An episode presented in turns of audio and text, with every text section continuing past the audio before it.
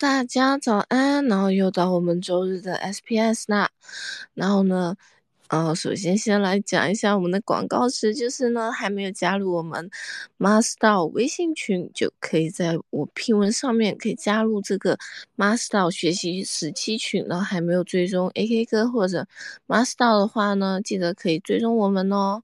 然后呢，今天的主题是这上半年的行情复盘，接下来的行情预测和呃可以抄底哪一些相关的山寨币。然后，AK 哥早，哎，AK 哥在吗？哎，Hello Hello，早上好。早上好，然后我们就可能今天就因为。昨天睡了，然后没有发那个预告，然后我们今天也提早半小时开始了，然后就可能比较早一点，人都还没到。不过好像 Space 怪怪的，他好像发不了贴文。我开着 Space 的时候，推特又怪怪的。没问题。OK，看一下啊。对，然后咱们还是先嗯，先复盘一下，就是整体上半年的这个呃行情吧。因为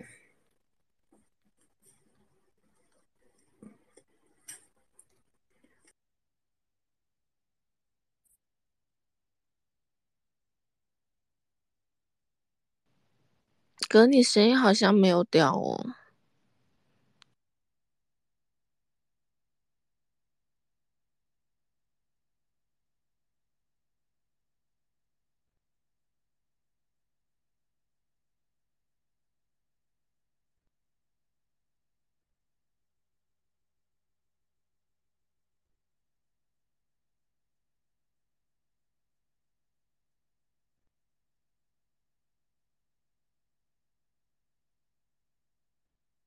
好，A K 哥可能声音炸掉了，然后呃，就重新上来一下。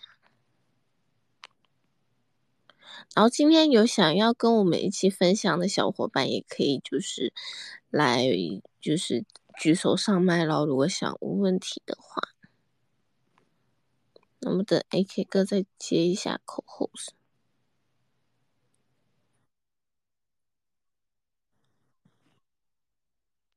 可以了，可以了，有听到有麦的声音了。嗯嗯嗯，好。最近好多民币。能听到我说话吗？听到，你能听到我这边吗？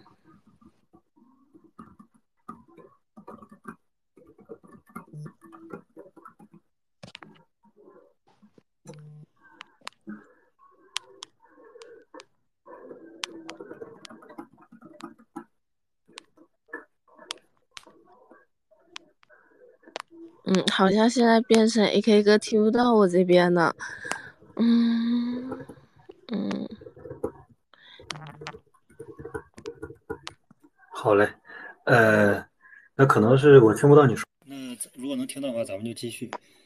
呃，因为呃，年前的时候，咱们这边 Master 这边，然后从。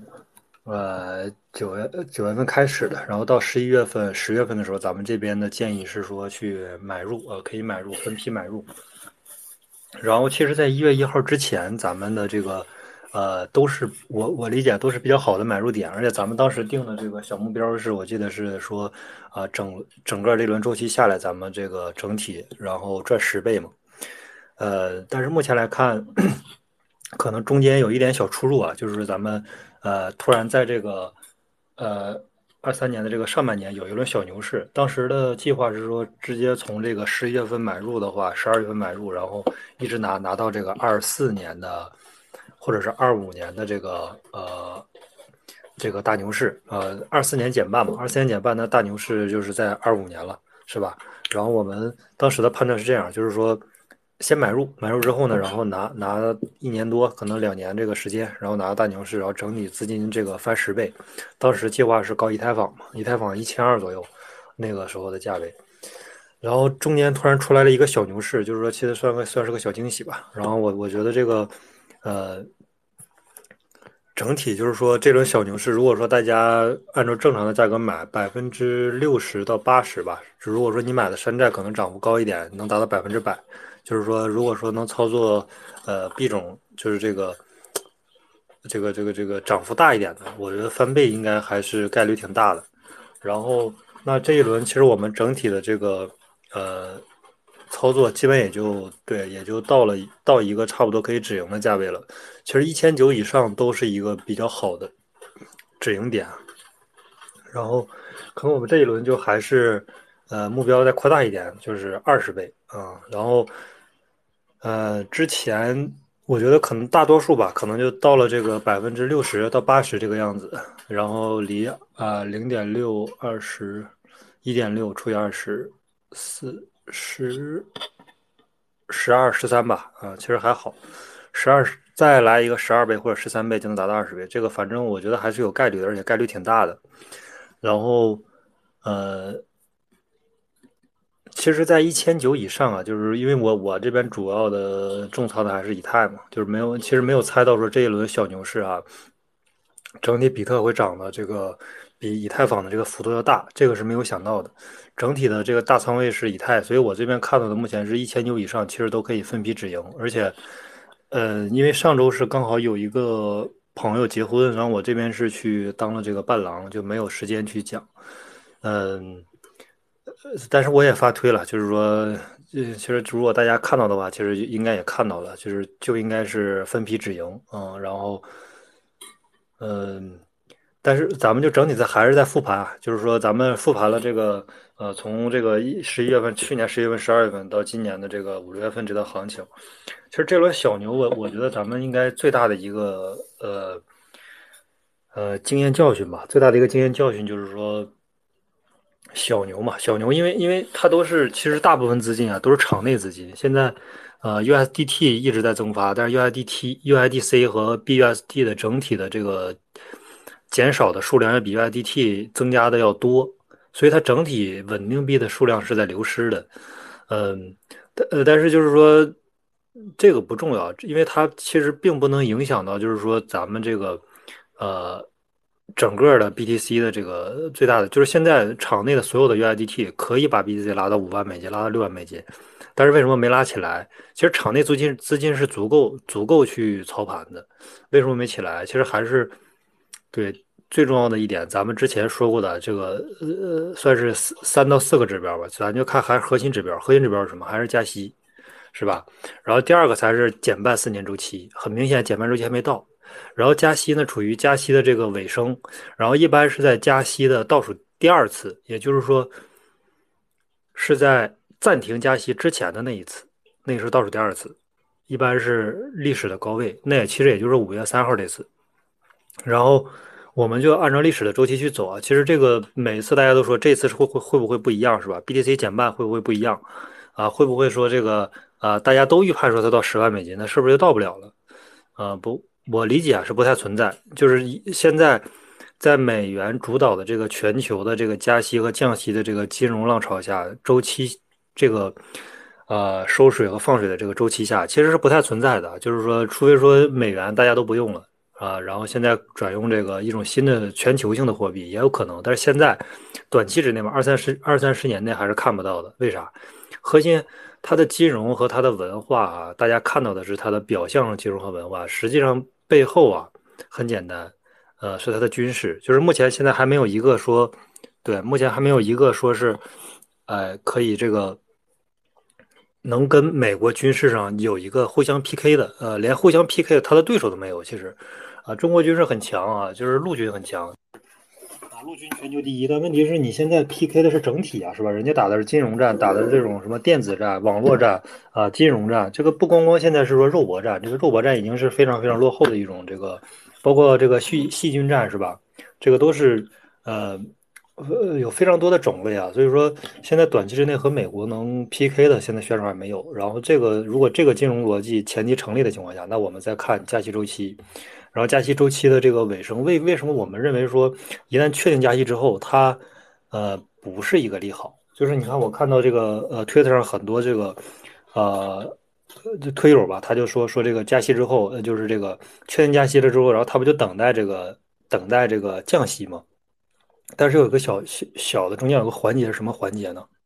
就是说我们是暂停加息了，我们也知道它要降息，但是有一个前提是为什么它要降息？就是你懂吗？美国它不会无缘无故的说去降息，因为降息这就意味着什么？意味着它要是吧，把这些成本特别低的美元释放到全世界。这是一个呃，所有人都不希望发生的事情，因为它会导致什么？导致最主要的一个核心逻辑，它会导致通胀啊。就是说，你一直印钱，一直印钱，那底层的这个它一层层传导，从这个首先从银行，银行释放到这个公司，然后公司和和机构互相之间释放，释放之后呢，然后再到这个员工，员工再释放到这个普通的这个商户手里，然后就导致他每买一样东西，吃一碗麻辣烫，是吧？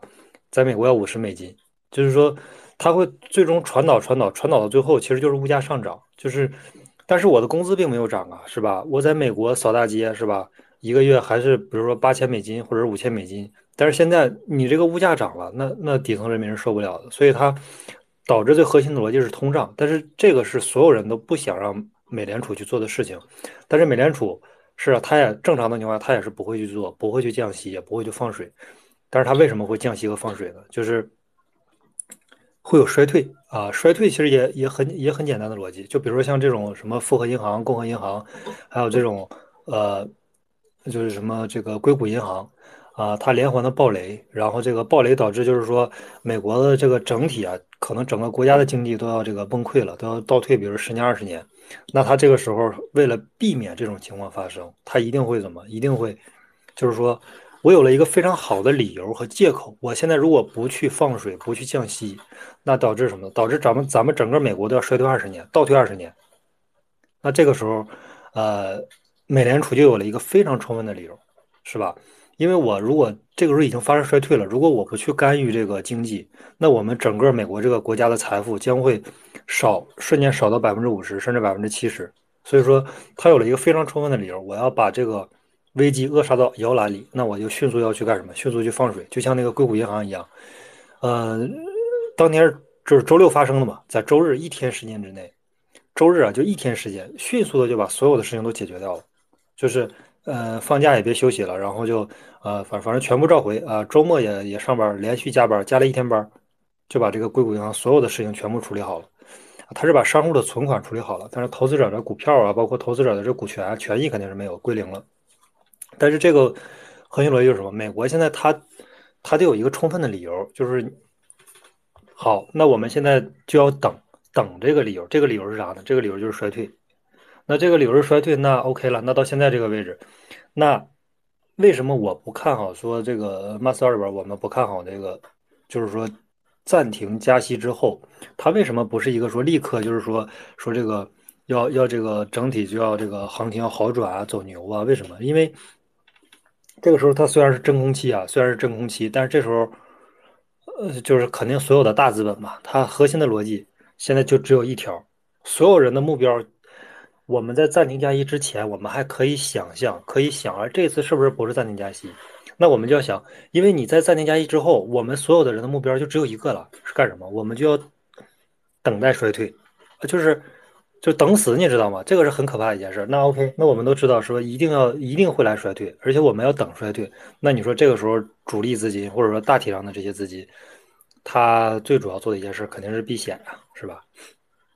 就是我们在等的这件事是一个衰退，它不是一个很好的事情。那那那现在所有人都是都在都知道马上要来衰退，是吧？可能是半年，也可能是呃八个月，也可能是四个月，在一般在六个月上下浮动吧。那你说所有人都知道要衰退，那你说这时候主力资金或者大体上资金，它一定是一个呃逐渐避险的这么一个逻辑吧？所以说，就是说，呃，OK，那那它是一个避险的行情，那我们现在就判断，首先它不会来这种就是说我们所认为的这个啊，第一是呃大牛市，第二是小牛啊都不会有，因为现在宏观经济它是不支持的，所以说呃我们判断它不会有一个就是说。最起码不会突破三万吧，就是说这是一个，呃，我们这边判断不会突破三万，然后也是一个一个这边的理由，就是已经暂停加息了。暂停加息之后，所有人的预期都是一致的，这就很可怕了。所有人的预期都是预期衰退，但是衰退呢，我们还要等啊，是吧？所有人都在等衰退，这是一件很可怕的事情，就是什么等死，等等等等，突然来了一下，然后这时候大家知道哈，连环暴雷衰退了，然后美联储它可能是在，比如说第一次它可能还不出手，然后第二个、第三次它可能觉得哎必须要出手了，然后整体就说现在这个美国经济啊确实是。这个呃衰退的这个预期非常非常严重，已经进入衰退。OK，它要出手要降息，然后这时候才能进入到我们所认为的这个呃真正的大牛市。然后，呃，第一是我们认为它不会有这个，我们就是预判说它不会有大牛市，不会再突破三万。然后第二呢，我们就说，假如说它不会突破三万，那它呃接下来的行情大概是怎么一个发展的这个预期啊？我们的发展预期就是说，嗯。还是一个震荡，震荡下行，就是它也不会像大家想象的说，哎，它是不是说有这个呃，从这个三万，然后直接跌到两万九、两万八，然后跌到两万七、两万六、两万五，然后就一直跌，跌到两万四、两万三、两万二、两万一，跌到一万五，啊，这个也不是我们正常就是说判断出来的逻辑。为什么？因为我们还是要想啊，现在呃卖币的有哪些人？就除了咱们认为的这些主力资金它避险之外。其实大部分人，呃，我觉得卖币的需求不是很强烈啊，因为你说，呃，除了交电费以外，百分之六十左右吧，它确实要交电费。那你说剩下的这些资金，就是说，第一，呃，比特币价格确实不是很高，是吧？这个你咱就换句话说，现在两万八、两万七，然后两万六、两万五，其实差别都不是很大啊，就是。呃，甚至我认为，它就这一轮，我嗯判断大概率是不会回到一万五，因为你不不发生这种就是说真正的暴雷事件，其实没有什么理由它能直接回到一万五，就是它也是一个高位，而且是一个震荡下行，它一定不会是说突然说呃暴跌。就是首先我们认为它不会突破三万啊，因为这个宏观经济不支持；第二是我们也不会判断说它直接去下，直接就是说啊这个世界末日了不行了，直接一根线下去也不会这样。它也是一个高位震荡，这么就是说震荡，但是它一定是，呃，每一次的这个高位，它一定不会超过上一次的高位。比如现在它在反弹，一定不会超过三万，啊，一定是三万以下，然后再下行，下行之后，然后每一次低位呢，再比上一次低位再低一点，然后它一定还会有反弹，然后再这种这样震荡下行。因为，嗯，不支持说来大牛市，但是它也其实也没有理由啊，没有任何的宏观理由说，呃。或者是客观的条件让它去进行暴跌，就是让 B B T C 暴跌也是不存在的。所以说我们呃整体判断完之后，就是说嗯一千以太坊吧，一千九以上都是非常好的一个止盈点。然后呃另外就是这一轮我觉得最大的一个就是我们这边整体就是说，比如如果拿着以太啊年前一千二啊入场啊，甚至你更低一点一千一入场的这种。拿到一千九以上，其实有一个百分之六七十、七八十的收益啊，这一轮我觉得就就 OK 了。就是说，呃，然后你，嗯，咱咱就说不先不说冲土狗这些，就是说又有 PE、PE，又有这个 B 二 C 二零，你都没抓住，你整体资金赚到了这个百分之七八十，其实我觉得还是 OK 的。就是说，呃，应应该收益，我觉得应该应该是超过百分之九十的这个这个这个大多数投投资的或者投机的用户吧。然后我们再说这个。我们认为这一个上半年犯的最大的问题啊，最大的错误，最大的这个失误就是，小牛行情它的信心是不足的，也就是说，它所有的资金全是场内资金，几乎是没有场外资金，很少，场外资金都在买矿机是吧？都在买这个，呃呃，coin，就是买这个 coinbase 的这个这个这个 coin，然后买它的股票，然后买它的这个呃，包括这些矿场的这个股票，很很场外资金其实进来的其实并不多啊，然后。所以场外资金这一轮其实是很少的，尤其是小牛嘛，行情信心都不足。那它即使有场外资金进来，可能有一些不多。那它第一选项一定是 BTC 啊，这是我们我认为这个最大的复盘的这个点，就是说在行情啊或者小牛信心的不充足的时候，一定是冲主流币。然后呃，其实很早之前就是建议过，就是说山山寨啊有高位就一定要抛，因为山寨。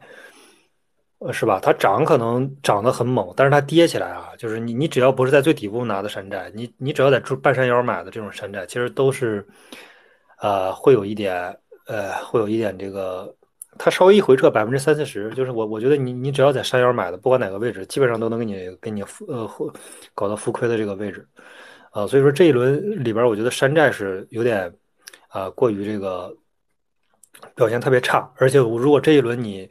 因为这一轮建议就是 Master 里边嘛，肯定是说重仓的是以太啊，就是你如果以太的话，就是说比上不足啊，肯定是比不过 BTC，但是比下肯定是有余，肯定是比大部分的山寨要，呃，要这个对要好很多。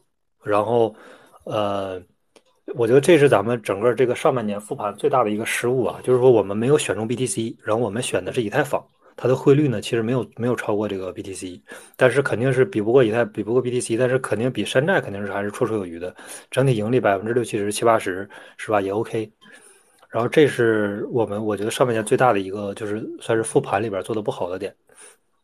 然后如果说我们有了这个不好的点，那那我们再考虑说这个，呃，在这个就是说下下一轮里边，我们如果说。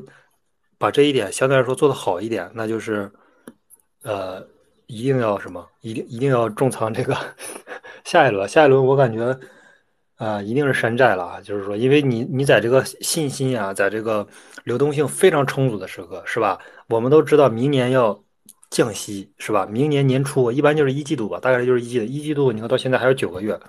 呃，我觉得足足够足够给这个所有所有的时间去缓冲，然后去降息、去衰退都都够了。然后到明年一都一降息，然后到这个明年五月份一减半，两个对好一重叠，这个时候你就会发现，是吧？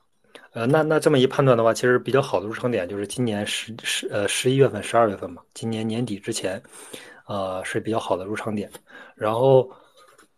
那这么一对冲是吧？在这个大牛市里边，然后宏观经济也好，四年减半又重叠，那你说我们其实 山寨表现一定会特别好。核心逻辑就是水太多了，水太多了之后，一一进来发现 BTC 的涨幅有限了，是吧？那我就要冲这个冲这个以太，冲以太之后发现以太涨幅也非常非常有限，那他要冲山寨，是吧？这是我目前啊，就是说咱们整体复盘了上半年到。呃，五六月份的这么一个呃行情的一个呃复盘，然后在以太的话，如果一千一千二入场，在一千九以上吧，或者一千九左右，其实都可以止盈。呃，其实也没有差太多，一千八、一千九或者一千八百多，是吧？一千九百多，其实都还好。如果说你运气好的，比如说我看有推友是两千左右止盈的，那那就是对呀，会卖的，我觉得这个是是真正需要能力的，就是说呃买吧，大家其实。年前的时候，你看那个时候买一千七、一千一千六、一千八，这时候大家都判断都说可以买，但是真正到卖的时候，大家就会想会不会有更高的价格？呃，我觉得卖其实反而需要的能力啊，或者需要的这个定力，需要反人性的点是更多的。呃，卖，反反正挺难的一件事儿。呃，但是这这一轮我觉得可以止盈，止盈之后，然后。也也不要抱有这种短期的这种幻想，就是说它会不会这个短期之内来一波这个呃牛市啊、小牛啊、大牛啊，其实都不会，宏观经济不支持。然后现在到年底之前吧，所有人的预期其实都差不多，啊，就是一个衰退预期。然后你说在这种情况下，然后我们再去，是吧？呃，我们唯一需要做的事情还是我们之前说的那个观点，就是。低价重仓等风来，那我们现在年前入的，然后现在可能五月份你就卖掉了，那就接下来还是一件事儿，还是干嘛？还是，呃，呃，等待，等待什么呢？等待低价重仓，是吧？因因为你你你其实不需要太多的操作，就我们大部分时间都是等，等到这个价格特别低的时候，然后我们再去这个呃重仓，然后重仓之后呢，然后。重仓之后还是等，其实大部分时间我们都是对，都是在等待，等待是非常重要的，啊，大部分时间其实都不用操作，呃，就是看着大家去啊分享，然后看着行情去走，然后是否按照我们的预期是吧？我们对行情有一个预期，如果不按照我们的预期走，那我们就立刻是吧？有个 Plan B，然后我们比如说迅速止盈啊，或者是迅速止损都有可能是吧？比如我们按正常的预期走，如果说。我们判断他上三万，但是他上不去，那 OK，那我们就就止盈呗，我们就结束了，就就 game over，我们就不再去操作了，啊，不再去等待了，是，呃，目前就是这样。然后，呃，我看上来了好多小伙伴，是的，有小伙伴要发言吗？可以自由发言哦。我 我有一个就质疑哈，然后还有一个。一个问题。第一个质疑就是刚才呃你说的那个以太坊，比如上车一千六、一千七年年初或者更低头上车吧，然后然后现在这个其实也没赚多少钱，对吧？你在币圈这么风险高的一个行业里面，如果说你的回报预期是百分之五十以内的话，也啊暴涨之后再卖掉，这是第一个我的我的质疑吧。然后第二个我的问题就是说，就你刚才也讲了，就未来半年的时间。很感觉好像所有人都是觉得这行情也不会再涨了，要不然就是震荡，要不然就是会有个暴跌，或者慢慢阴跌跌到一个大家预测的某一个底。嗯，但是很奇怪的就是，如果说大家都这么想，那大家都能够很很容易的上车。就我在想一个问题，会不会市场会出现一五到一七年的一个情况，它不会再出现一个深度回调了？OK，呃，郝威老哥要要回回答他对，我就。呃，就主要是刚才的后面一个问题吧，我想听听你有什么看法。你先，你先回吧，我待会儿，我待会儿在那个另外一个角度，我再讲一下。对，你们能听到我说话吗？因为我好老哥，我不知道这个声音行不行。我说你能听，你们能听到我说话吗？主持人这边是可以听到的，但 AK 哥可能不行，因为他也听不到我讲话。但是他好像听不到你没说话，我何为讲话，就是何为老师你这边讲话，AK 哥听不到。我以为那个郝维老哥要回答，那那我我就大概回复一下。呃，AK 啊，在的在的。AK，郝维的说话我能听到，你们说话我都能听到。OK。郝维啊，你现在可以听到我说话吗？AK，我可以听到你说话。我可以听到你说话。A K A K 现在是他听到你说话，但是我可以听到你说话。我这个呃那个那那那我我建议 A K 我是能听到你们说话，但是我听不到主持人和郝维说话。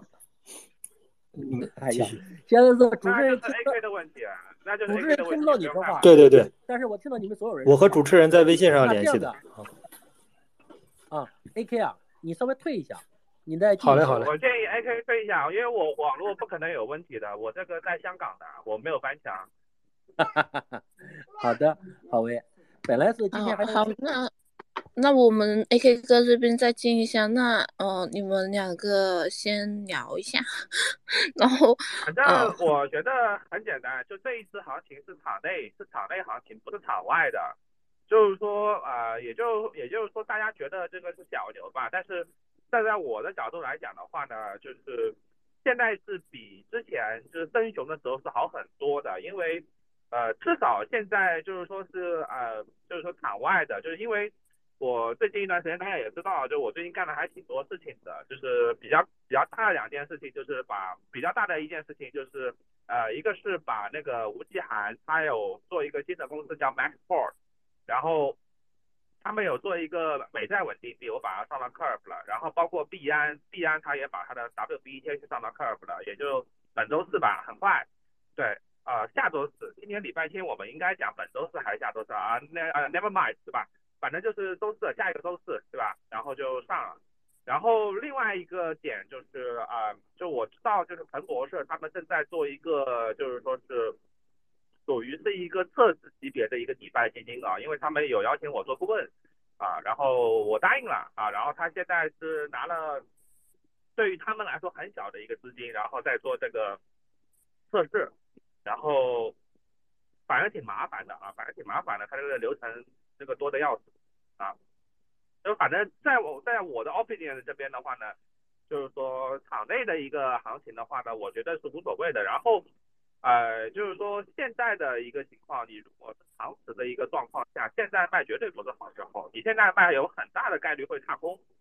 对，就是我觉得就是说，呃，就是说就现在这个行情下，就是我我们以以太坊的一个角度上来讲的话，它跌百分之五十这个风险，我觉得是可以承受的。如果你觉得可以承受这个风险的话，就继续拿着。对，如果觉得承受不了，你觉得落在文安那也行。但是我想告诉大家的是。呃，美元，美元的话，就是为什么最近会跌？因为宏观上面就是说，其实是有一个话的，就是大家觉得美债会违约，我觉得这个事情很扯淡啊！我靠，这个美国人他自己去印钱，然后自己去印钱，然后去还债，这怎么会违约呢？对吧？那即便就是说美债它会有比较，就是大家对美债就非常呃，就是说它现在的高加息的一个可持续性产生怀疑的一个状况下，我们应当就是说担心的是，就是美元的一个呃，就是说又又又变成实际上的一个，就变成一个类似于衰退这样的一个形式啊，它会导致就是美元资产它的一个衰弱，然后再导致就是 crypto 的一个呃风险的一个传递。我觉得无论从如果从这个方向来看的话呢，就是说从大的形式来上来讲，反而 crypto 是对于 crypto 来说是好事情，对，啊，当然了，就是说我觉得看大家的一个看大家的一个情况吧，反正我是不会卖的，很简单的道理，对我妈的我三毛钱我都没有卖，我八毛钱我卖个屁啊，CRB 的话，对吧？那以太坊也是一样的，对吧？我我那个我我一天我一千块钱都没有卖，我为什么要到那个我为什么现在是到一千五一千六我我要把它卖掉啊？没有没有道理的啊！我觉得你看好这个行业的长期就一直拿着，对吧？然后去做做 staking，就不要去做这些什么操作，没有必要。你做操作的话呢，从长期来看，你肯定跑不过，就是就是你包括做 LP 啊，对吧？包括做那个就是非挂钩资产的这个 LP，对吧？就除非它的这个收益是很可观，对吧？那那否则的话呢，我我建议大家还是就是说常拿着，你不要去看了，对吧？然后去那个去去看看，就是说怎么建设这个行业，对吧？或者说就是说呃想想办法，就是说呃你既然就是进了投这个圈子，还是想办法找一个工作，对吧？就是在如果说是资金量不是很多的话，你不要。就天天把时间浪费在那个炒二级市场上，我觉得真的没有必要，真的没有必要。你散，你这么点资金量，你散户，你又你玩得过大资金吗？你玩不过的呀，对吧？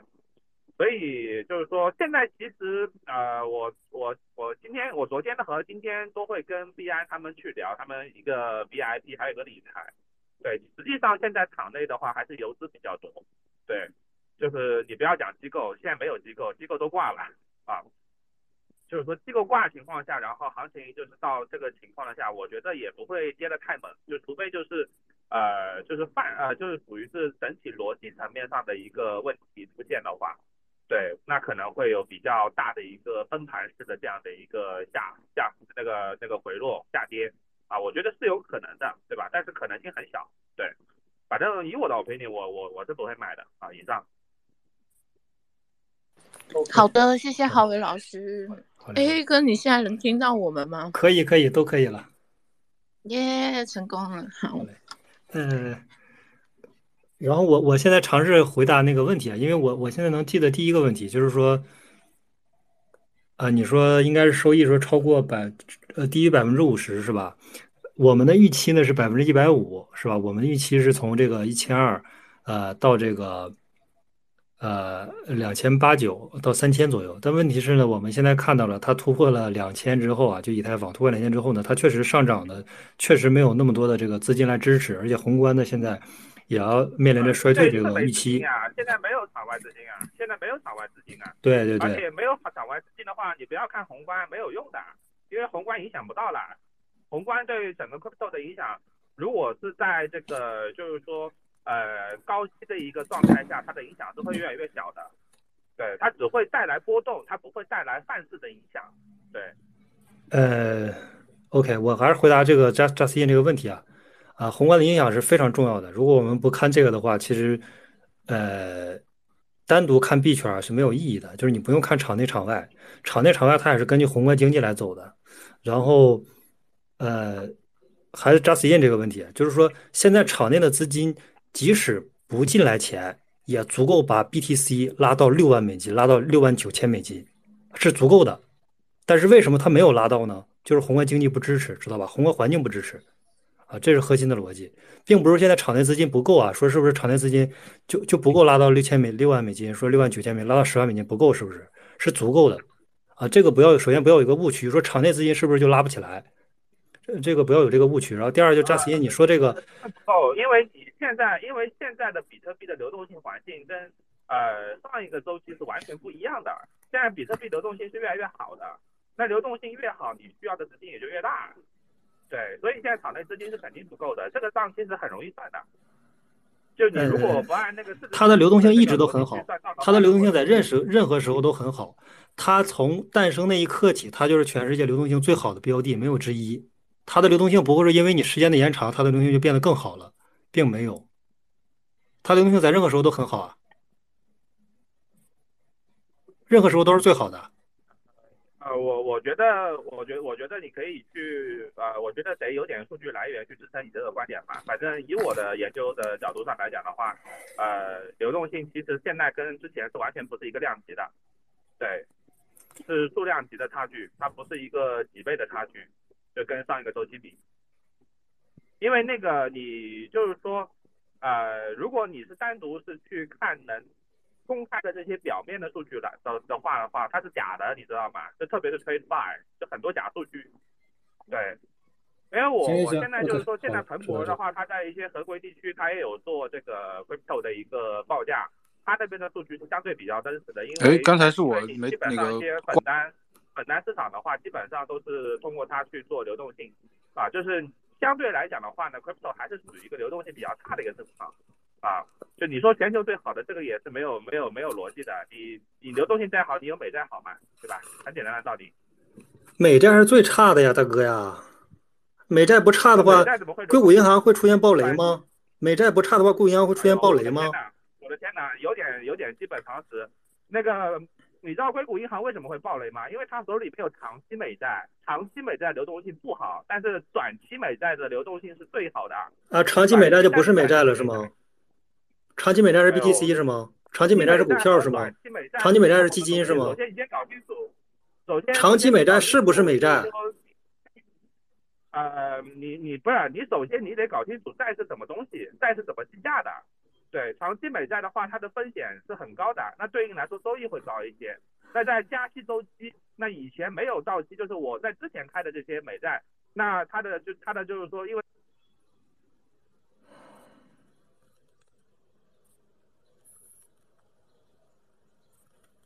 啊，这哈维哥，要不然这样子吧，我们先分一个轮次来。那 AK 哥把，就是呃，就是 Justin 那一段全回完了之后，然后啊，哈维哥你这边再讲好不好？不然的话就变成辩论题了，因为中间可能回答过程中就大家都变成互相在辩论了嘛。那我们一轮一轮来，那我们让 AK 哥这边先发言好，然后我们再回去你这边吧。啊，好，AK 哥你讲。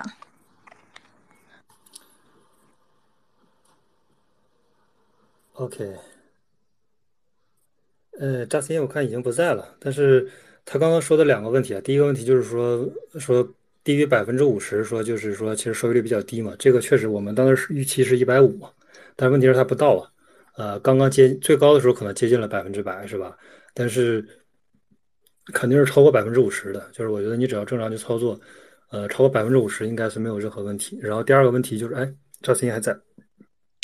对对对，第第二个问题，我再我我我再重复一下，就意思说，呃，你现在看 Twitter 整个环境哈，不管是看好比特币的，看空比特币的，然后观望的人的观点，感觉都是一致的，都是说这下接下来半年肯定会会跌，然后甚至会有一个有可能会有一个大暴跌，K 天鹅，然后等着抄底。那那难道就都符合所有人的预期嘛？对吧？那会不会市场像一五一六年的一一五一六一七年的时候，当时当时大家其实也是预测的这个行情会。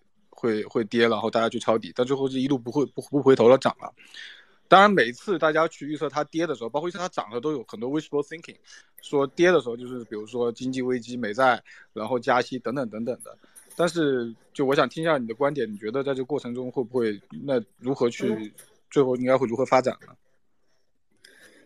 呃，我我觉得这个问题挺好，其实很多人都有这个疑问，就是我那我们在首先啊，就是说，呃。金融的这个规律呢，或者我们认为客观的规律啊，它其实还是就是不会说因为你预期它，它就不按照预期去走了，就是它它就是要这样走。就比如说我们说美美美联储加息吧，我们都知道它要加息，而且我们也都知道它加完息之后呢要暂停加息，暂停加息之后呢过了六六个月左右呢它要降息，我们都知道。那你说我们都知道之后会影响说，呃美联储呃加息吗？就比如说一年前一年之前，它加了十次，从第一次开始，我们都知道它要加息了，哎呀，它已经释放了这个信号，然后我们所有人都知道了它要加息，然后它加息了第一次之后，然后我们会我们也会知道它加息第二次、第三次、第四次，一般是在第二次的时候啊，流动性会迅速紧缩，然后迅速会发生这种。啊，所有的资产会迅速发生这种就是价格的下跌。那你说这个时候我们会，呃，所有人都所有人都知道也有这个预期了。那你说我们会影响，就是说真正的这个，比如说第一，它继续加息；第二，呃，股票的价格会下降；第三，BTC 的这个价格也会下降。其实我们也是影响不到或者是干预不到的。其实它就是客观存在的一些金融规律而已，它就是要这样去走。比如说啊，为什么 BTC 去涨，并不是说我们预期它涨，它就涨了。或者我们预期它跌，它就跌了，跟我们的预期其实关系不是很大。核心的逻辑还是我们还是说到最核心的指标，还是加息这条指标。它降息了之后，流动性充沛啊，流动性充沛之后，那那这些水是吧？它自然就要是吧？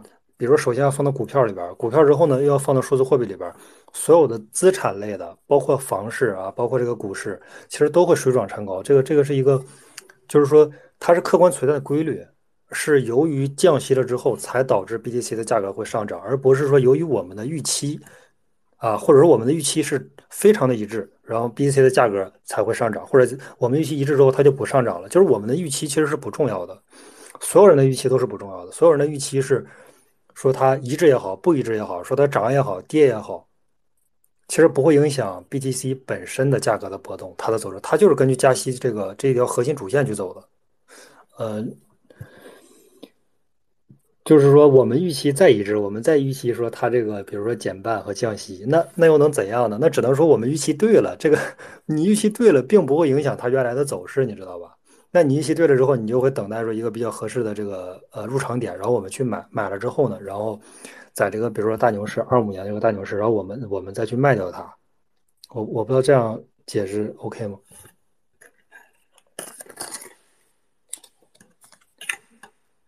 哎，扎斯印老哥在吗？我在，我在。但是那如何解释一七年的时候那波牛市呢？实际上，加息跟比特币上涨相关的这个这个共振，实际上是二零年三月份这个疫情之后开始的，对吧？那之前其实，呃，我记得在特朗普上台的前后，实际上那个时候美联储是在小幅加息的过程嘛。对，那如何那如何解释之前的这个这个这个情况呢？对，因为我担心，就现在大家对对于市场很多的预期是基于最近一次牛市的，不管是最近一次的牛市的起飞，或者最近一次的那个熊市的过程，大家其实感觉都是都是在抄着所谓一九年、二零年、二一年那个模板在预测未来的一个一个情况，对吧？那那会不会又是一种金鱼脑，就忘了这比特币最终的本质是什么，忘了以前发生了什么事情？呃，对，我觉得一七年那个时候一个核心逻辑。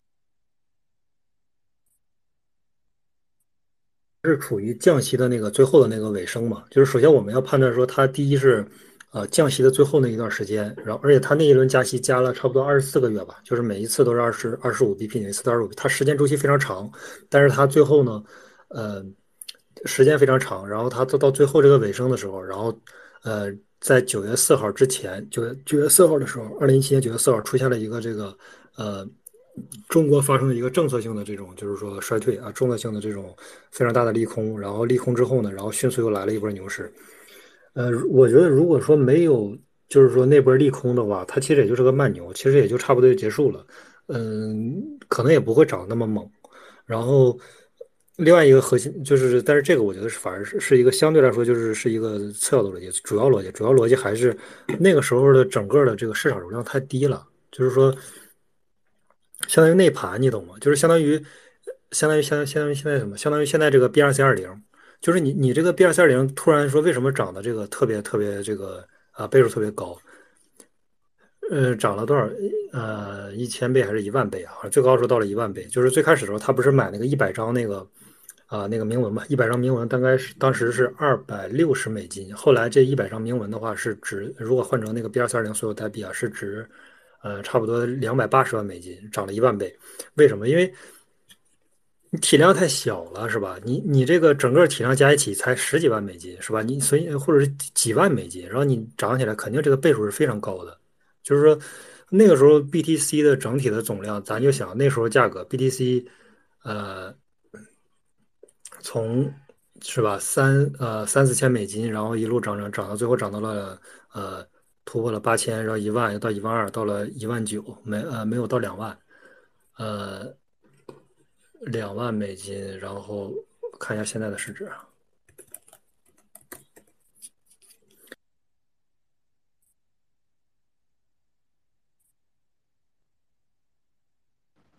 大概五六千亿吧，就还是还是很小，其实。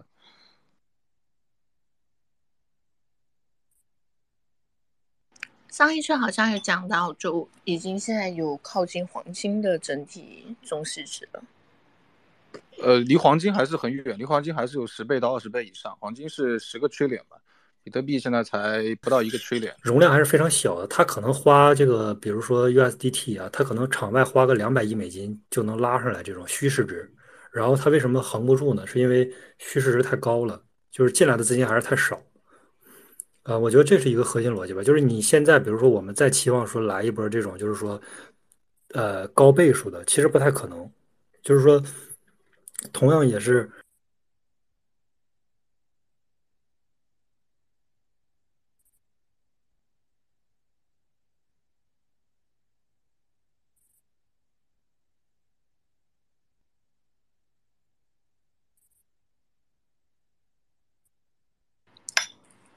大家能听到 AK 哥讲话吗？我这边没声音了。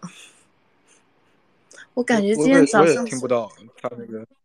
啊，我感觉今天早上 Space 有在整理，刚刚那个上台讲话那个麦的方式确认又改了，我都找不到位置。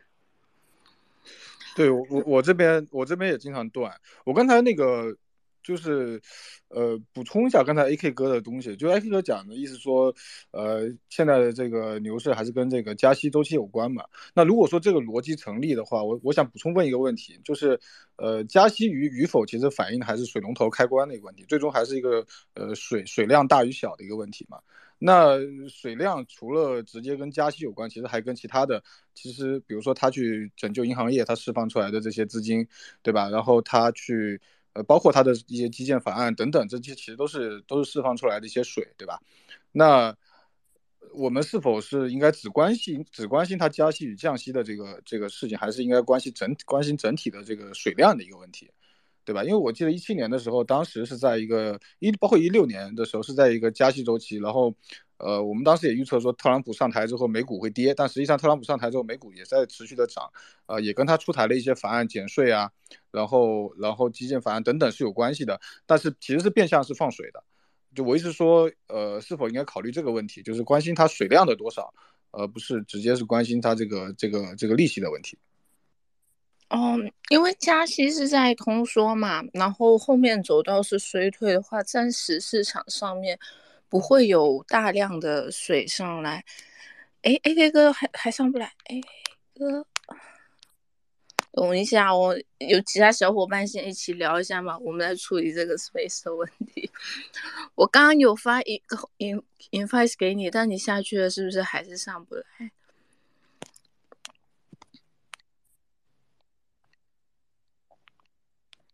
哦，感觉最近一直在改 space。然后这整个就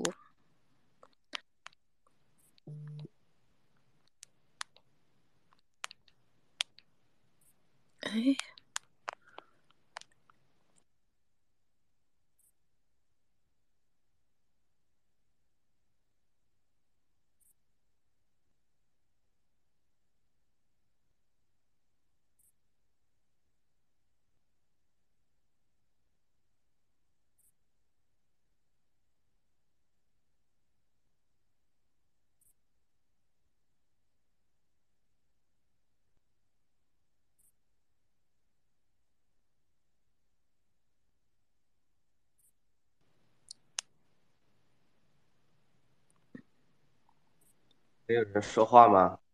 哎，来，你聊一下先。我们现在在处理是不是有问题？好像出了点事。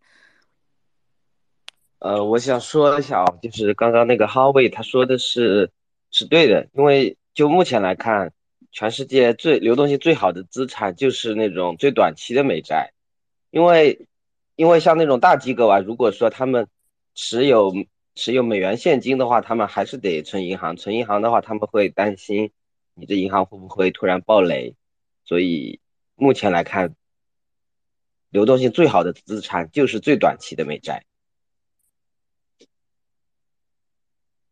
嗯因为如果美债这一边的话，也有说到是有不同类型美债嘛，然后也有时间周期的问题嘛。那如果这边可能就是大家观点会有点不一样，我们这边会觉得，如果加长期美债没有放进来的话，那也是不太好。因为之前有一期节目，就是我们有聊到说，如果是，哎，上来了上来了，但是口后再发一下。哎，哥，你这边麦可以吗？试一下。哎，可以，可以听到你们说话。好嘞，感动，Space 实在一直改，要哭了。好。呃，那那 AK 哥，你这边继续回答。对，其实其实加息它是一个，就是它并不会直接影响到说水量的多和少，它其实是一个间接的，就是说它一旦这个。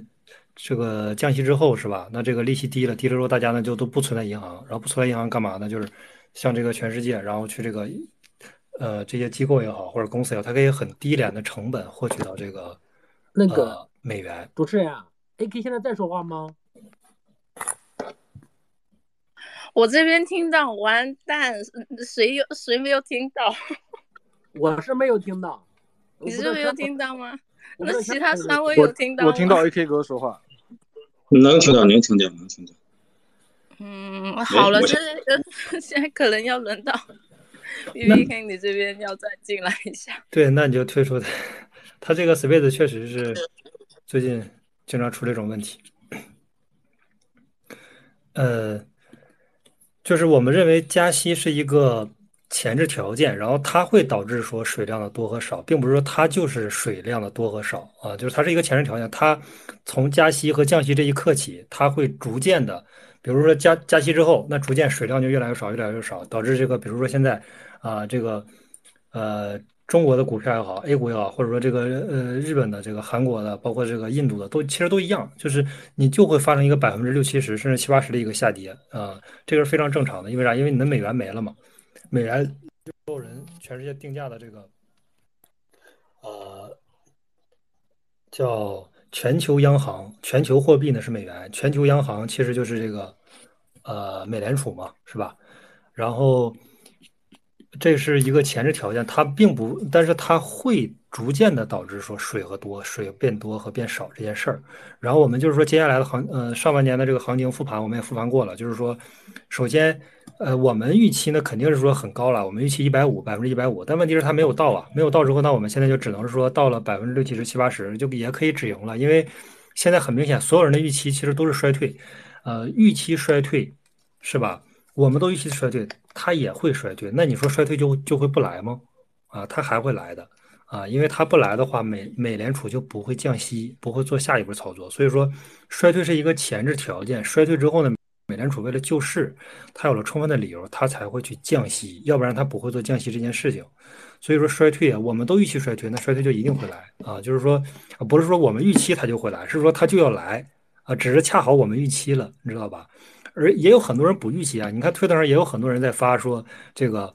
啊，是不是要直接走牛是吧？是不是这个降息之后就没有这个特别大的利空了？不是，这个暂停加息之后就没有特别大的利空，那它就一直涨涨涨涨，从现在这个比如说两万七、两万八，然后一直涨涨到这个两万九、三万，然后三万二，会不会走一个慢牛啊？但是我们判断这种情况概率出现的很低啊，但是也有人这样去想，也很正常。然后另外一个就是说，呃。现在的这个时间节点呢，我们判断到这个十一月份、十二月份会有一个比较好的一个入场时机，其实就是这样，就是，呃，低价重仓等风来啊。我们也不说过于复杂的东西，就这七个字，就是说，而且大部分时间都是在等等风来，就是就都是要等，因为我们从年前买入到现在这个价位，其实你中间什么也没操作，就是等嘛。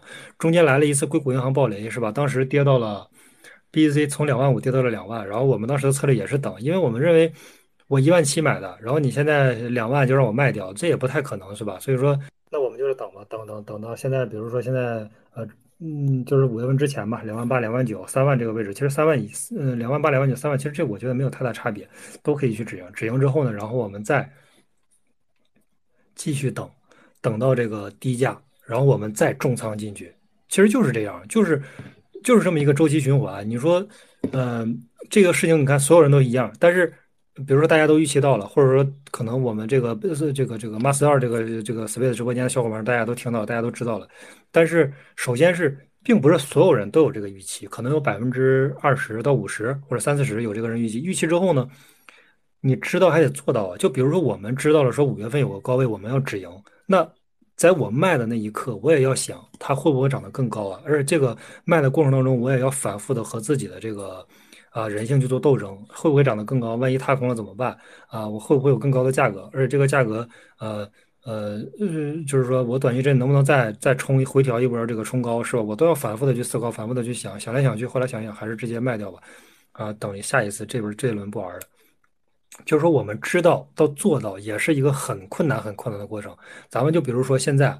呃，现在是两万七。假如说现在它一直跌跌跌跌，比如说跌到了，就是反复震荡吧，震荡下行，从这个两万七、两万八，然后震荡到比如说两万五，然后又回到了两万六、两万七，然后又回到了两万四五，两万四五又回到两万六，然后两万六回到两万三，这样就是反复阴跌。所有人的这个信心啊，所有人的这个情绪都是特别低迷、特别低落。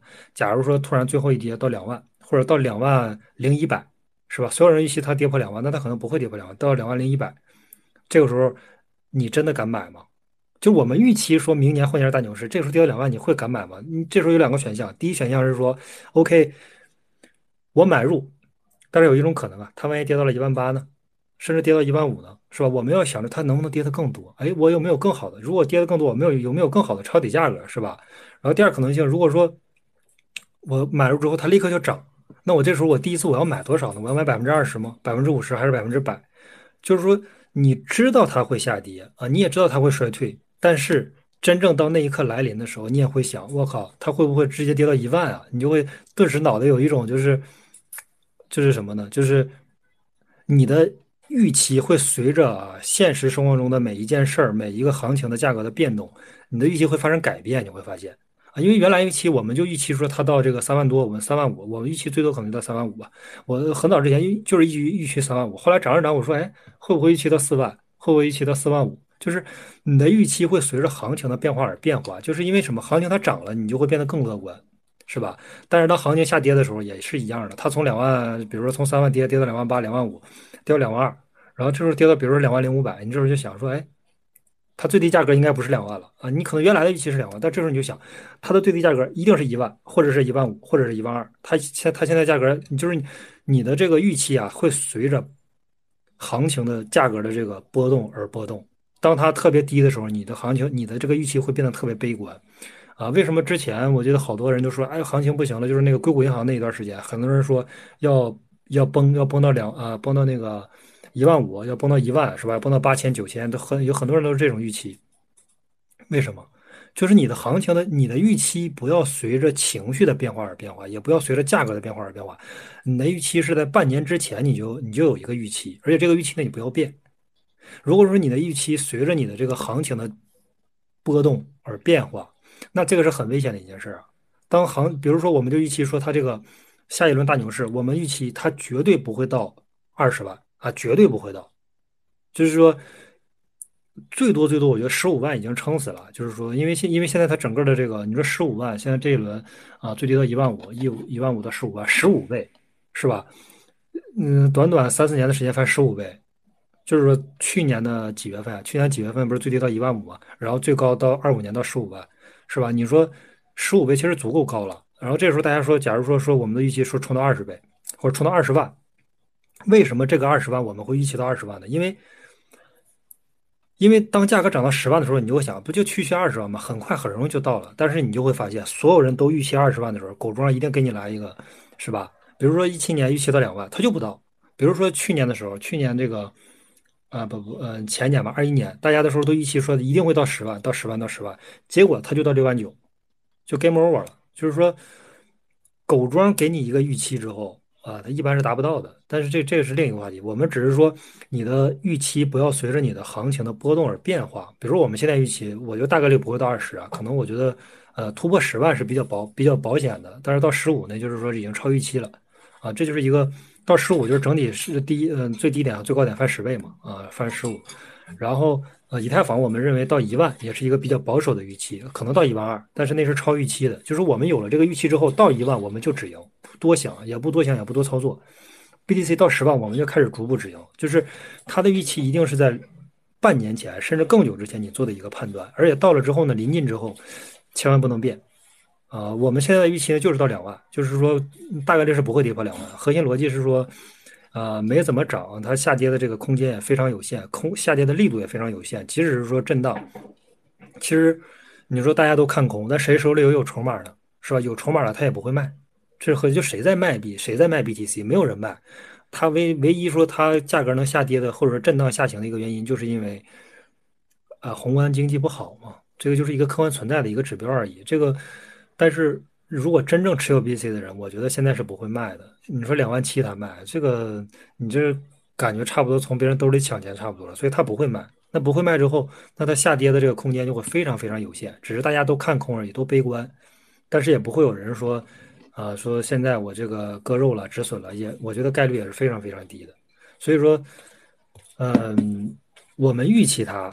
嗯，然后并不会影响它真正的往下走，而且我们到两万的时候，你不要预期说到一万五到一万八什么到一万什么，就是不要变，你预期两万就是两万，就严格按照你之前的预期去走。如果说你临近到两万的时候，你就会想，哎，它跌到两万了，我觉得它一定会跌到一万五或者跌到一万八，跌到一万二，那这个是很危险的。你的一旦你的预判随着你的行情去波动，你的预期就会涨的时候你就预期到十万，跌的时候你就预期到一万五，就是这种。你懂的，就是说不要来回变啊，对。呃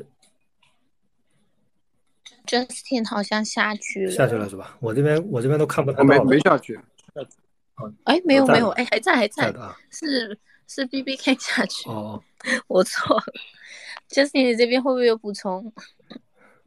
没有，我我就是，嗯，因为我记得我讲讲我简单讲我自己的经历嘛，因为我在。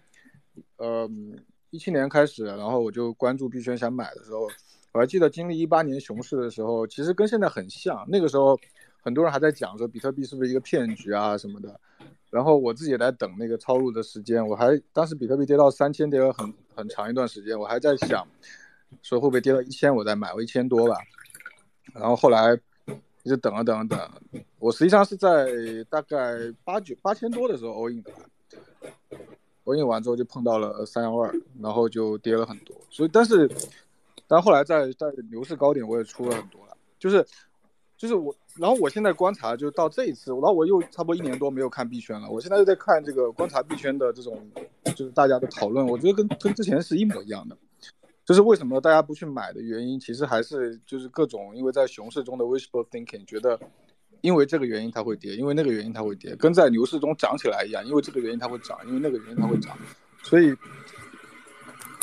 所以，所以我现在也非常 confused。我自己在熊市待久了，我也非常 confused。到底，到底说就是，就是未来，当然我觉得未来这最最晚一年之后，肯定就是牛市会慢慢启动了。我觉得这个，这个应该是 OK 的。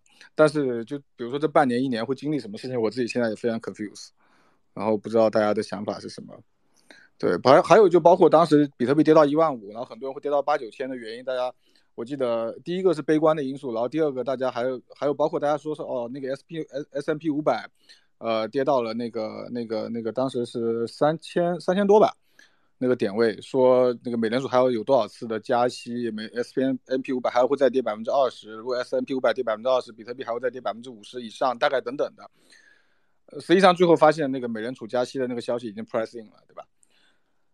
所以，所以 anyway，就我自己也非常 confused 现在。但是我的就是我我最终我的直觉就是告诉我，就市场不会按照就是怎么说呢，就是一种主流分析的思路来走。而我现在看到主流分析的思路，就是市场会有一个大暴跌，在未来半年。好的，谢谢 Justin，你可以常来我们这边听一下哦。我们这边的分析，十二月份的时候已经是大家市场比较悲观的时候，我们已经是在说要买进的。好，那 A K 跟你。OK。好的，好的。哎，感谢感谢分享。然后，呃，对，然后就是说，呃。我们认为就是说，它不会说有这种，就是像你说的这种特别大的暴跌啊。就是说，比如说很多人说预期到一万五或者一万，我觉得概率也很低啊。还是咱们刚才重复的一个两个逻辑。第一个逻辑就是说，现在即使啊，美美美国有这边有衰退，比如说各种银行发生暴雷，或者现在除了银行以外，其他的也也可能发生这种连连环的这种，就是说破产、暴雷事件。呃，但是现在美联储最关键一点是，他现在对这个事情他的操作手法非常娴熟啊，非常熟练。就是说，他已经不是零八年啊，零零七年，然后零八年的时候那个美联储了。就是说，啊，这个这个有有这种，就是说银行暴雷之后，他认为说，哎，是不是就是说挺一挺就过去了，或者说，呃，让这个巴菲特或者让谁这个出手救一下就可以了，或者说短期之内嗯不救，或者说拉长一个月再救也没问题，是不是拖一拖就这个过去了？啊，然后导致就是更多的银行连环发生这种这个雷呃雷曼之后，然后更多的银行也发生这种。啊，暴力事件，现在美联储不是这样，他现在的这个就是我认为救市的能力啊是非常非常熟练，就是说，呃，毕竟已经经过了这么多年，而且发生了这个雷曼之后，这个这个肯定他要吸取教训嘛，啊，所以说美国这边我我认为即使衰退啊，啊肯定会首先肯定会衰退，但是衰退它的程度不会那么强，就不会像这个之前那么剧烈，连连环说这个。啊，股市暴雷，然后这个银行暴雷，股市暴雷，然后房市暴雷，它就一一连一连串的全部爆掉，然后很多人无家可归，然后这个所有的资产一夜一夜归零。呃，我觉得这种概率是呃微乎其微的，或者说很低。第一，我们预期它会衰退；第二是，它的衰退的这个强度不会太强。然后这是一个逻辑，就是说我们认为美联储这边即使衰退，它会很好的处理好这件事儿。第二就是，呃。嗯，现在 B C 的这个这个价格啊，我呃也不是说它从一万五涨到了四万，然后或者四万二是四万五这种一下跌下来，有很大的一个啊，就是从这个当前价格到已实现价格有一个很大的价差，是吧？然后所有人这个呃有很强的止盈的这个空间，跌个百分之涨个百分之两百、百分之一百五，唰唰唰跌下来，然后这跌下来之后呢，这时候可能很多人会割肉啊，很多人就是是这种。就是说，因为你这个大势是吧，不可逆的嘛，短期之内回不来的，肯定很很多人会顺带就跟着这个呃一一起就割掉了，它会有一个比较大的一个跌幅。但是现在目前来看，呃，不存在，因为你从一万五涨最多涨到了三万一，最多最多的时候才翻了一倍，而且一万五的时候其实也很少有人买到，一般都是走出了一万五这个区间，涨到了一万六、一万七，我们这时候才哦，原来这个一万五是底部，走出来之后所有人才敢上车，所以说一万六、一万七买入的已经是非常早期的了。啊，那它这个涨幅非常有限，也就是很多人们其实没有止盈的空间，那就只有止损的这这一方面。但是止损的目前来看价格又很低，是吧？然后，呃，对，然后就是我们还是按照原来的预期吧。另外就是呃，说几个这种就是目前比较热的方向吧，我们再再讨论一下。就是因为现在你看 P E P 特别火嘛，包括这个 就是咪咪币嘛，嗯，就是。首先啊，这个秘密币肯定是场内资金，它就相当于一个小内盘，就是说突然某一块板块特别热，所有场内的资金迅速啊进去，然后迅速把一个板块炒热，迅速把价格拉高，啊，如果热度更高一点，可能上个锁、上个 OK、上个币安这种，嗯，因为我之前经常跟那个阿德、跟德哥经常聊，然后他这边其实是在算嗯两万算两万九的两万八、两万九的那个位置吧，两万九应该是那一天，然后我就。跟他说了一下，我说也应该是我发推的前一两天，然后他就问我说现在行情怎么样，判断一下。后来我就跟他说，我说应该是回不去了，应该是呃，因为现在所就是为什么说现在价格会突然跌下来啊？就是说之前两万九是吧，横了不横了很长时间嘛？其实核心逻辑就是这样，就是美联储确定了，确定了到六月份六月四号就是要加息啊，不是就是要暂停了。那我们真正暂停之后，那我所有人的预期都是一样的，就是要。衰退没有什么其他的预期。如果说，比如说六月份他说，哎，我是不是再加二十五 BP？就是我不确定，或者说我这个是一个呃非确定事件。那这时候到六月份，我们就会有一个什么，就是说还没暂停呢。那没暂停，离降息是吧？不是离离这个衰退离降息还有很长的时间。所以说，这时候大家就可以有一个短期的窗口期是吧？然后冲一冲高是是有可能的。但问题是一旦真正的六月份确定了要暂停加息。那所有人的预期到六月份之后只有一个，啊，就是只有衰退，就是说，一旦所有人的预期都是衰退之后，那就 OK 了，那那其实就没有什么可说的了，只是说这衰退的这个程度而已，强还是弱，是吧？呃，然后这个并不会因为说咱们预期它衰退或者预期它不衰退，它就它它就改变它原来的走势了，知道吧？它就改变它原来的这个呃衰退或者不衰退，不会影响，不会有任何影响。你猜对了，它也不会变；你猜错了，它更不会变。就是呃，散户的这个资金体量和散户的这个。呃，整体的这个这个判断，包括你这个操作对整体大盘的影响，微乎其微的啊。这点资金体量太低太低，太少太少了啊，不会有太大影响。然后当时我记得跟德哥两万九的时候跟他说了之后，过了一两天吧，就基本就是确定了，说那个基本传出来这个呃，美联储这边官员发推，然后基本就传出来说确定了是要六月份要降要这个暂停。那这个一确定，基本就是预期衰退嘛，预期衰退之后就，然后就。呃，那那肯定就是震荡下行嘛，但它也不会说直接就一根线下去，也是一个震荡，而且是一个高位震荡啊，一定是一个呃宽幅震荡啊，这一个震荡下行啊，然后呃，反正玩合约的小心一点吧。然后另外就是 P E P 这种，咱就说到这个热点 P E P，P E P 这个德哥他我看他重仓搞了好多啊，其实你看就是这样，他买的价格特别低啊，他买的价格特别特别低，他在最高位的时候他已经有五到十倍的收益了，就是那个四八零零的时候。上币安的那一天到了四八零零，他已经有了五到十倍的收益，呃，然后他又浮盈加仓嘛，这个这个观点咱之前也说过，浮盈加仓啊，一把亏光嘛，这个这个观点咱们很久之前就说过了，而且说过好多遍，一定不要浮盈加仓啊！你做的你如果你这件事是确定性的，比如说以太坊到了一千啊，那这是一个高度确定性的事儿，就可以接近百分之百，不说百分之百，百分之九十九点九九九吧，以太坊到一千，那你需要做的一件事是什么？all in 就 OK 了，因为啥？因为它是高度确定的，是吧？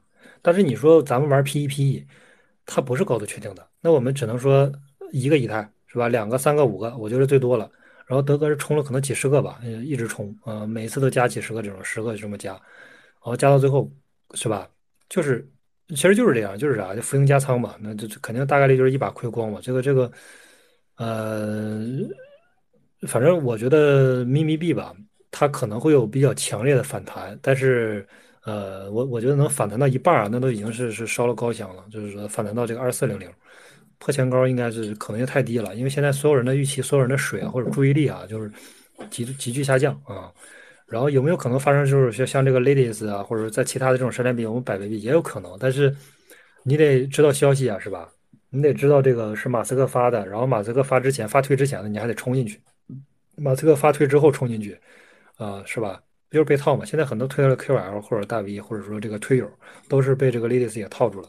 为什么？就是你发推之后冲的，那那就是被套了嘛。然后，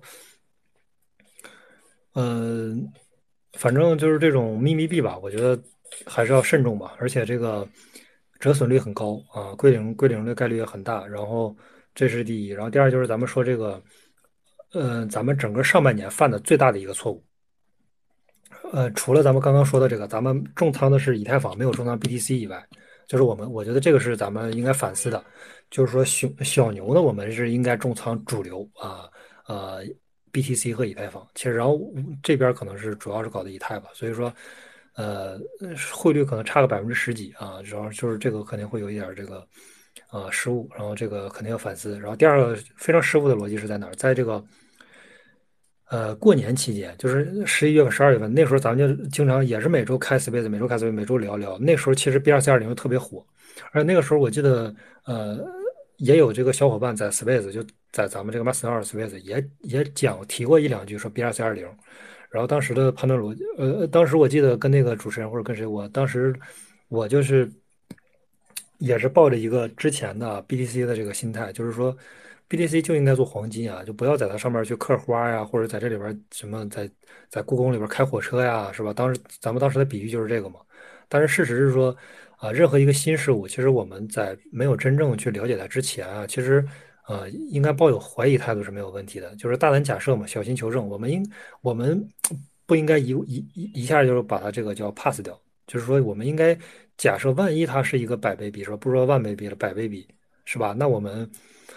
呃，比如说之前你可能买个就是不多买五百刀是吧，或者一千刀，这也是一个很好的收益了。所以说，我们应该反思，就是说对任何新鲜的事物啊，我们都应该大胆的假设，小心的去求证。不就是新事物出来之后，我们不要去直接就就是喷它，说它这个，呃，这个这个这个这个，呃，对，就是这个直接 pass 掉。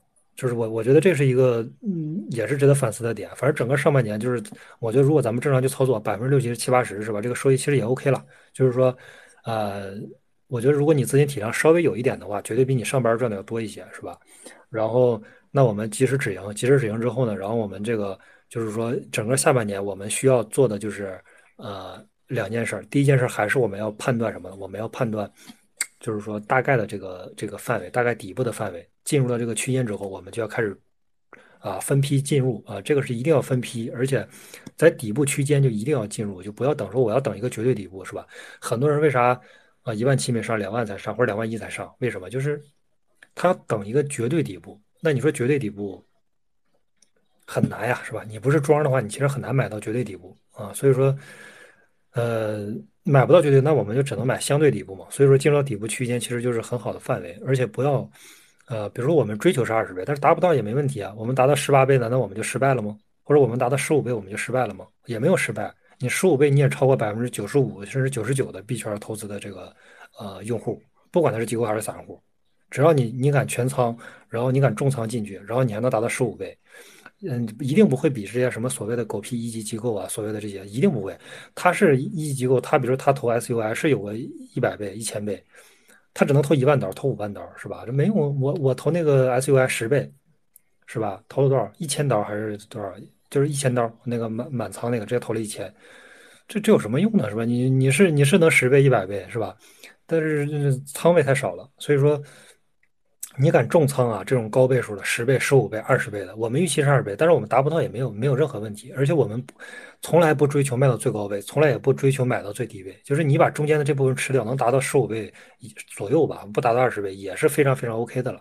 就是投资它是一个啊追求确定性的事情，追求高倍数确定性的事儿，它不是一个追求说我要做数学题，我要做一百分啊，我才能啊赚到钱了。我不我做九十分我就没有赚到钱，不是你做到九十分，你都超过百分之九十的人。就是说，我们不追求做到一百分，它不是一个追求完美的事情。然后，呃，另外就是，呃，第一就是我们要判断接下来我们整个下半年吧，可能我们都需要做的一件事，就是我们要判断这一轮的底部在哪里啊，这是一个我们要不停的追求啊。不，但是这个可能短期之内也达不到吧，最少得三五个月之后吧。然后三五个月当这个真正美联储，呃，这个。暂停加息之后三五个月之后，然后它可能我我们认为它可能比如六个月，那我们三五个月四五个月这时候就应该去进行抄底啊，就应该进行买入。然后第二个就是说我们要判断一下，就是说哪些有新的这个山寨，比如说这个新的这个新鲜的事物，比 B 二 C 二零什么 O 二 C 二零 D 二 C 二零是吧？我们可以去。我们不要 pass 掉，我们要关心它，关注它。就是我们大胆假设，万一它真涨了一百倍，真涨了一千倍，然后我们小心小心去求证，看看这个东西是否是真的是在故宫里跑火车，还是说它就是是一个，是吧？它是在一一啊一九零零年去跑火车啊，他他在一九零零年跑火车，他就是个创新。如果说他在故宫里跑火车，那可能就是一个伪创新。我们要真正的去判断它，去呃深入到这个。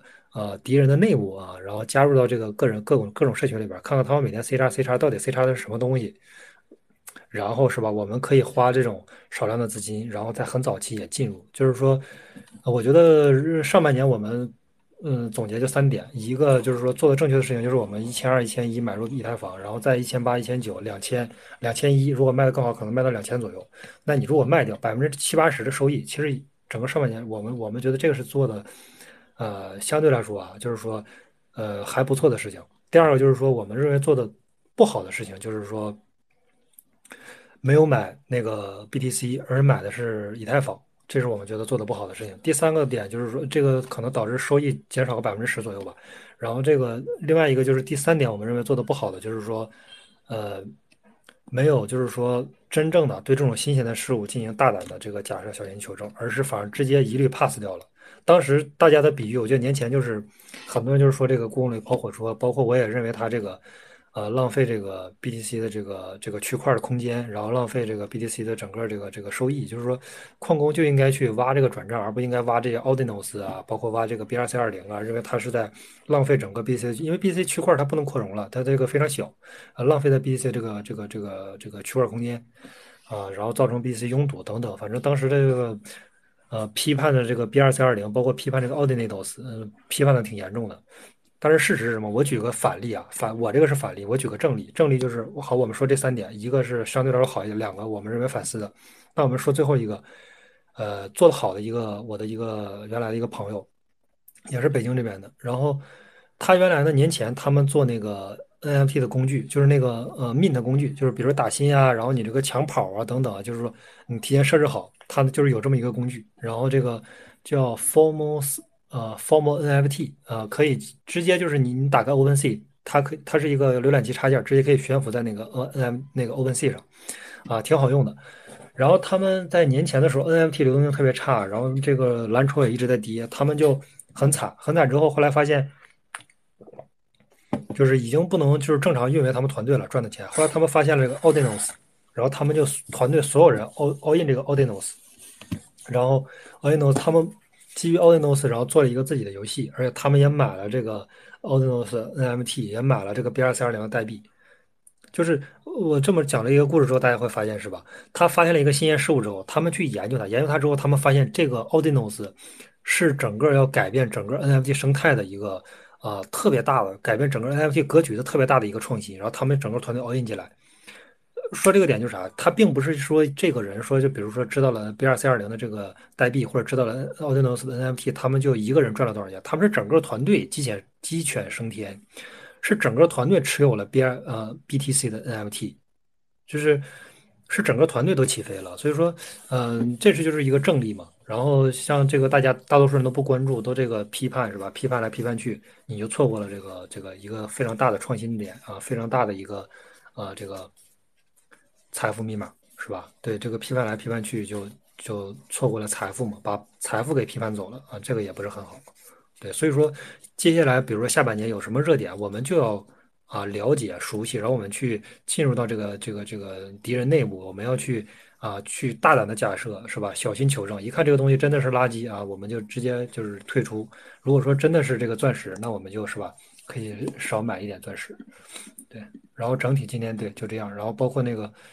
呃，什么链上数据啊这些，我觉得链上数据大家可以作为一个辅助吧，因为我加入了一个这种专门看链上数据的一个一个一个社群，然后大家每天分享。但是我发现一个点啊，就包括链上数据，我也看了好多年，它能作为一个辅助，就真的是辅助。就是你看咱们说的最核心的逻辑，第一个逻辑一定是加息，第二个是这个宏观这个不是，第二个是四年减半啊，就是宏观环境嘛。第一个加息这个指标宏观环境，第二就是呃减半周期，四年减半周期，第三个就是说我们所谓的这个呃。呃，K 线 K 线啊，现在这个交易所的这个中心化交易所的这个 K 线指标啊，这是第三个，第四个是情绪。呃，如果说再加一个，可以作为呃链上指标，可以作为一个，嗯，可以排到第四或者第五啊，情绪可能是第五吧，啊，然后第四可能是链上指标。为什么把它排的特别靠后？因为呃，我这几年啊，从链上看，我感觉它任何时候都是牛市，你知道吗？就是我我年前的时候看，比如说 BTC 是啊一万七的时候我看，我说哎，我说这时候是牛市，大家可以买。然后我现在看它还是牛市，但是宏观环境确实已经不允许它是牛市了。所以说，那样指标只能作为一个辅助啊。然后我们每一期可能也会加一些辅助指标，但是它绝对不是说是我们判断一件事情最核心的那个指标。最核心的指标一定是宏观环境，也就是加息指标。对，哎。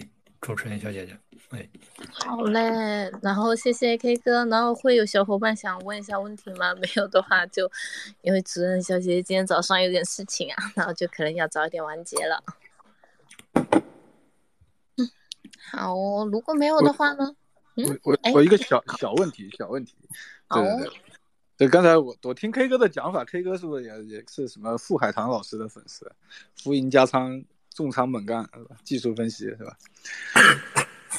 呃，我看我看过他的好多书，呃，包括他的那个什么，呃，一个农民的那个亿万富翁的故事啊，我我呃，富海棠，还有这个清泽，然后还有这个呃，这个这个股票股票作者回忆录，还有这个呃，以交易为生，我我觉得比较经典的书还是需要看的，呃，需要看，但是还是要呃，还是要适应。就是我不喜欢浮盈加仓，浮盈加仓是一把亏光啊。我我一这就是反正我在这个上面吃过很多亏，所以说，呃，包括我也看到了，比如说这个是吧？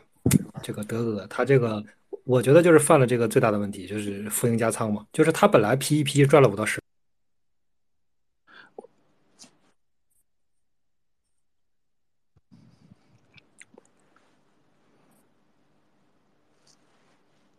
A K 哥的声音是不是又掉了？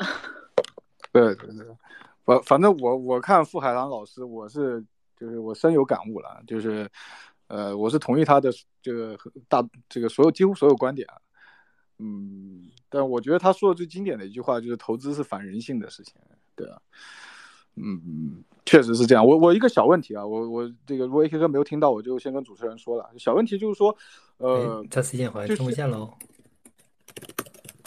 哎哎哎哎，就我刚才补充一下傅傅海棠老师的那个，我觉得最我感触最深的就是他的投资是一个反人性的事情啊。我觉得这个这我自己的感觉也是完全如此了。就你跟别人说是跟，尤其跟身边大多数人说是说不通的，你的逻辑。然后就是我我就有一个小问题了，就是说关于这个银行业暴雷这个事情啊，因为今年呃上半年两个银行暴雷，实际上三个吧，对吧？硅谷银行还有那个什么 SVB。呃，Silicon Valley Bank，哎，那就硅谷银行，好像，好像还有一个，之前还有一个小的银行，然后后来一个那个什么第一第一合众国银行嘛，那个暴雷，然后银行两个银行暴雷，它导致了推动了比特币上半年的上上涨，我觉得是蛮重要的一个原因啊。就我我想听一下你的观点，就是说接下来美国应该是银行业会有很大的危机。然后在这危机之下，美联储当然会去救银行，会去再去对银行业定向放水，对吧？它虽然不会降息，但是实际上你看它的那个资产负债表，它实际上对银行业是定向是放水了。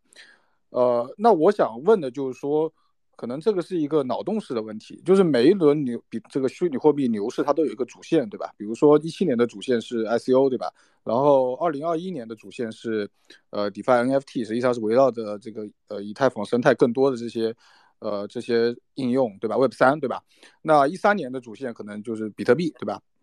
就那我意思说，我想问的就是说，那如果说，当然这个每一轮牛市炒作的热点，当然是这也是先有鸡后有蛋的问题。呃，就是先是有钱进来把币价推高，再去找热点，还是说先有热点再把币价推高？当然我是觉得是先有钱进来把币价推高，再去找热点了。但我一个脑洞的问题就是，下一波的牛市热点会不会还是回到比特币这个主线？就是。银行系统崩溃了，美元系统崩溃了，然后大家要来囤这种就是，呃，就 asset 对吧？黄金啊、比特币这种东西，对，不知道你怎么看？哎，好，AK 哥掉下去了，等一下他回来再回答你这个问题哦，然后。然后，那我先讲一下结束的广告语，然后他再进来再上来哦。然后呢，就是还没有追踪 Master 的小伙伴，记得追踪 Master。我们每周日啊早上十点半会开始的，因为今天有点事情就改到十点了。然后呢，我们这一边这边有这个十七群的学习群，然后可以加入我们的微信群，然后一起讨论。嗯，另外就是。还没有 follow AK 哥的小伙伴也可以 follow AK 哥，然后他好像还掉入在外面。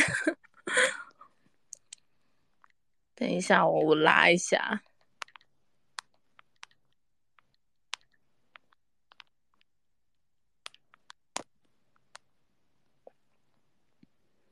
嗯，还是今天应该好像。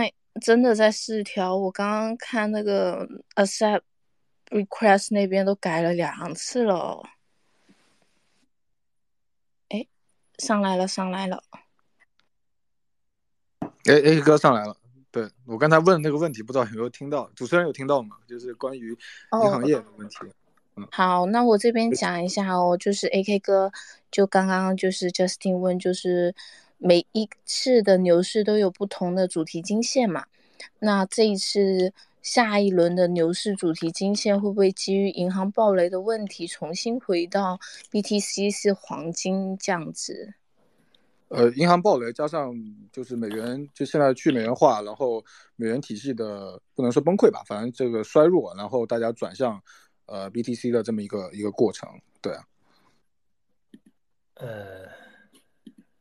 对我，呃，我觉得这个故事吧，叙事吧，其实，呃，不一定是什么，因为因为啥？因为这个东西其实是，比如说那个老黑，就是那个贝塔 Max 那个 CEO 啊，然后他一直在给 BTC 讲叙事，然后包括这个，呃，这个这个这个 CZ 啊，然后包括这个以太坊这个威神，他其实他们这些人呢，都是我觉得是币圈的这种最顶级的这波人啊。他呢是要讲一个故事，然后这个故事呢能完美适配到这个 BTC 啊，包括加密货币所有的资产上去，然后把 BTC 这个吹泡泡，然后吹泡沫，吹吹吹吹吹大。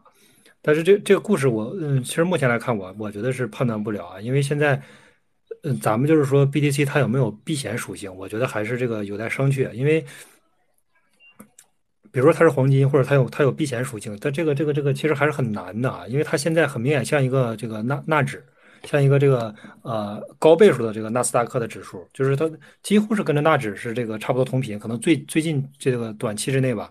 啊，可能是有点脱脱钩这个纳指，但是大部分时间其实都是跟纳指是非常同频的，有点像美股的一个小弟啊。就是说，因为你现在这个资金体量太大了，它现在，呃，反正最起码我现在还没有看到它是一个避险属性吧。因为你避险属性核心一个点就是说你得稳呐，你你这个如果比如黄金，它其实是体量非常足够大，而且足够稳。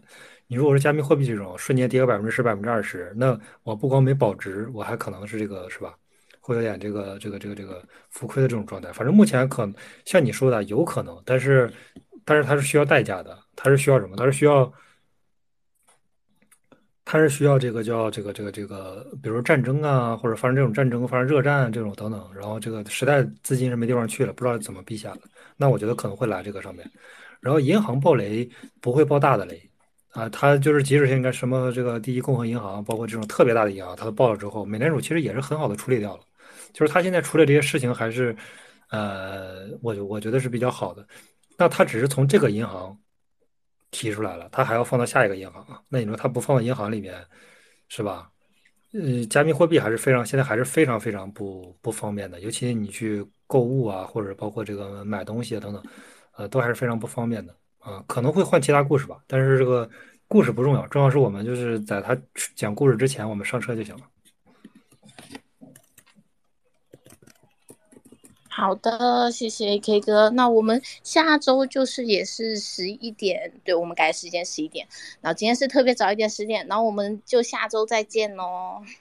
然后谢谢今天所有上台的小伙伴。然后呢，如果还没有追踪 A K 哥或者我们还的也可以追踪，然后还有追踪上台小伙伴们哦。然后今天就到这里啦，谢谢大家，拜拜。拜拜拜拜，下周见。拜拜，下周见。拜拜，下周见。